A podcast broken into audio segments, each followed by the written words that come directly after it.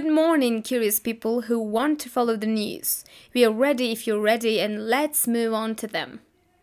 Public workers strike in Belgium. All trade unions representing public workers in Belgium announced that they started a one day strike. Public workers in Belgium went on strike demanding higher wages, easing workloads, and improving retirement conditions pointing out that the cost of living has reduced the purchasing power of workers in the recent period, the unions demanded greater respect for workers' rights, improving working conditions, wages, and retirement conditions, eliminating staff shortages, and increasing public investments. Due to the strike, there were disruptions in the country, especially in federal, regional, and local public services.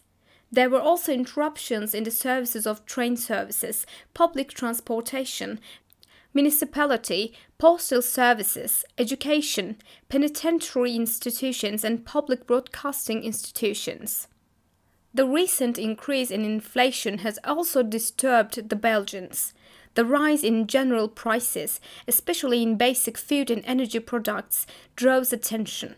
Inflation in Belgium reached 8.97% in May, the highest level measured since 1982.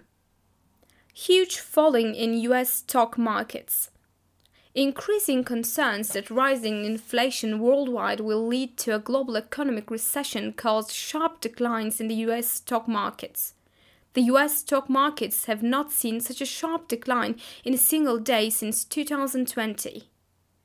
The rate of decline exceeded 4.7% in the Nasdaq index, where technology stocks are the majority in the United States of America, 4% in the S&P 500 index, which includes the largest companies in the USA, and 3.5% in the Dow Jones index.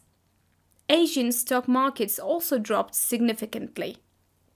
Hong Kong's Hang Seng Index fell 2.3% today, while Japan's benchmark Nikkei fell 1.8%.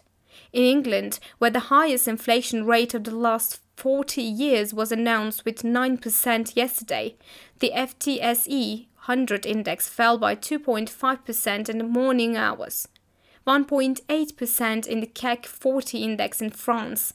Germany's DAX index fell 1.9%. And we're done with today's news, folks. Hope to see you tomorrow. Take care.